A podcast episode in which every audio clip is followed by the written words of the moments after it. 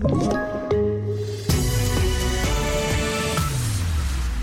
TV4-nyheterna börjar med att Swish fortfarande har tekniska problem. För en stund sen gick det inte att swisha alls oavsett vilken bank man har. Man felsöker och enligt de senaste uppgifterna finns ingen prognos för när det ska funka som vanligt igen.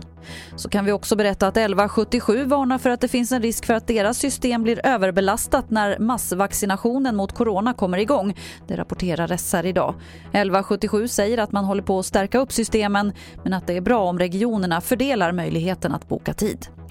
Till sist kan vi berätta att det amerikanska läkemedelsbolaget Novavax säger att deras vaccin har ett 89-procentigt skydd mot covid-19.